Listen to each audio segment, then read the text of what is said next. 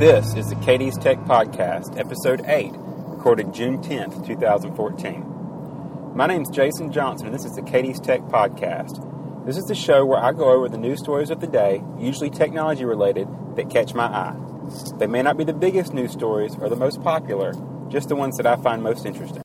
The first topic that I wanted to mention today is one that I discussed on the show yesterday about MAC addresses and how they're being randomly generated and used by the new version of iOS, which is the operating system used by Apple's iPhones and iPads.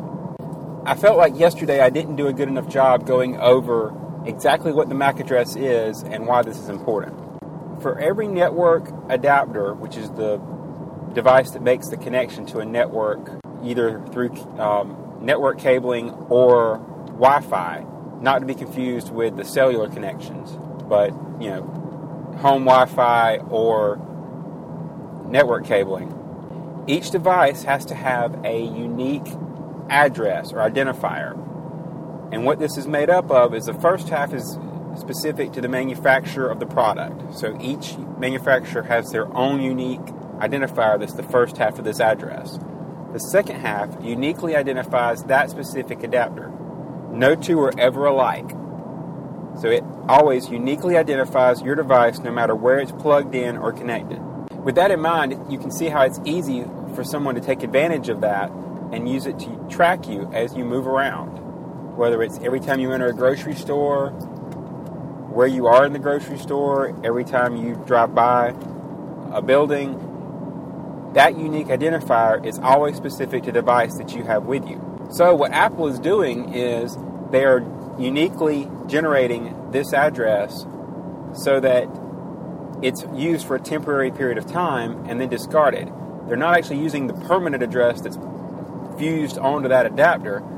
The software itself is randomly generating one. And while what this will do is protect you from being monitored or tracked, and it's just an increase in privacy. So I wanted to mention that and explain why I felt that was important and something to look forward to in the next version of Apple's operating system. The big news for today out of E3's Expo is the announcements made by Sony at their keynote.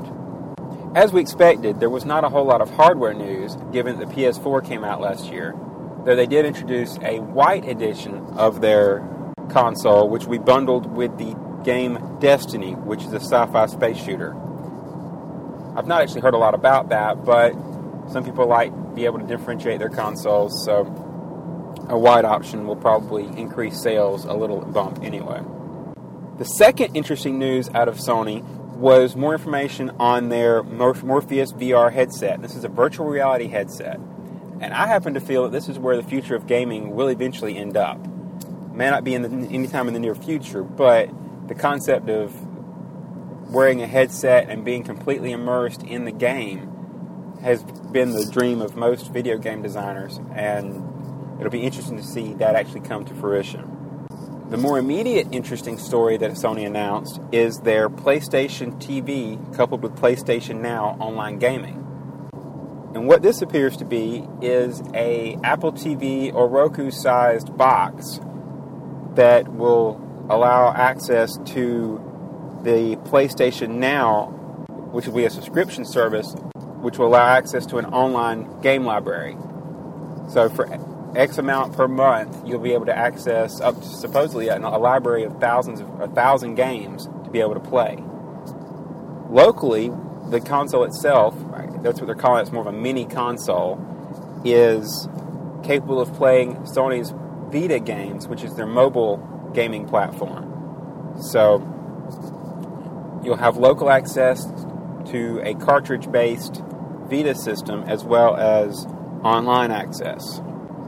The pricing for this is really interesting because they're, they're putting it right in line with the Apple TV and Amazon Fire, Roku, that level of market. And it's $99 for the console only and $140 or 139 specifically where it ships with a controller.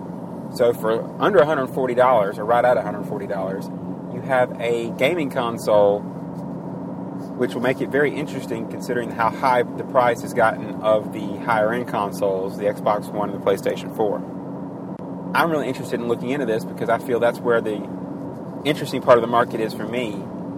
I just find that the larger consoles are getting too cost prohibitive for the amount of time I have to spend. So a experience in the living room that uses a cheaper gaming console that still has the power or an online subscription service may be the way to go. To wrap up the E3 news, Nintendo made their announcement, but really all I saw of that was a few new Nintendo Wii U games. Personally, I'm very concerned with the future of Nintendo, and I just don't know what the company can do to dig itself out of the hole it's in with their sales slump and just lack of interest, especially in the adult market. Moving on from the E3 news, another item that I found interesting was the possibility of a computer having actually passed the Turing test. I haven't seen the specifics on what the actual system was, but supposedly it was able to convince some of the testers that it was a boy from, I forget what the country was, but a different country from where the testers were located. And through a series of interactive chat questions, communicating back and forth, convinced the, the testers that it was an actual person and not a computer.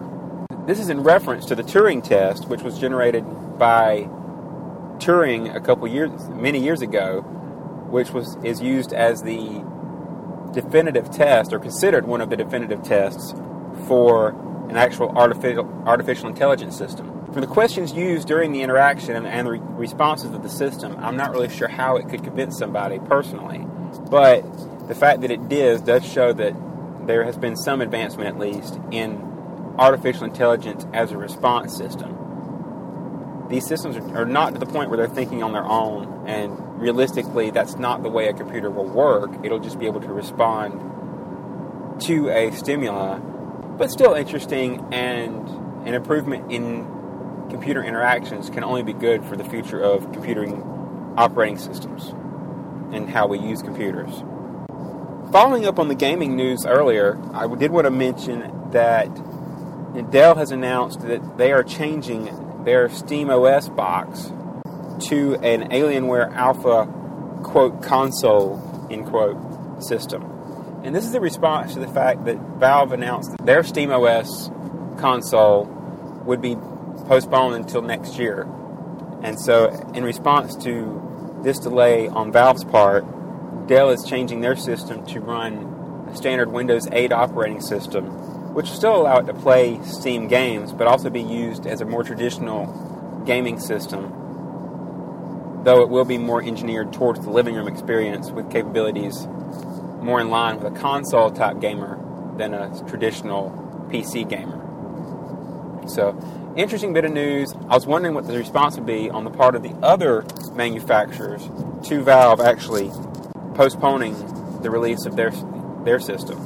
Hopefully, this won't actually cause any delays in the games and the experience that the users will have, and Valve will actually get the Steam OS released this year on schedule. And that wraps up the news for today. Thank you for listening to the Katie's Tech Podcast, and I'll be back soon with more.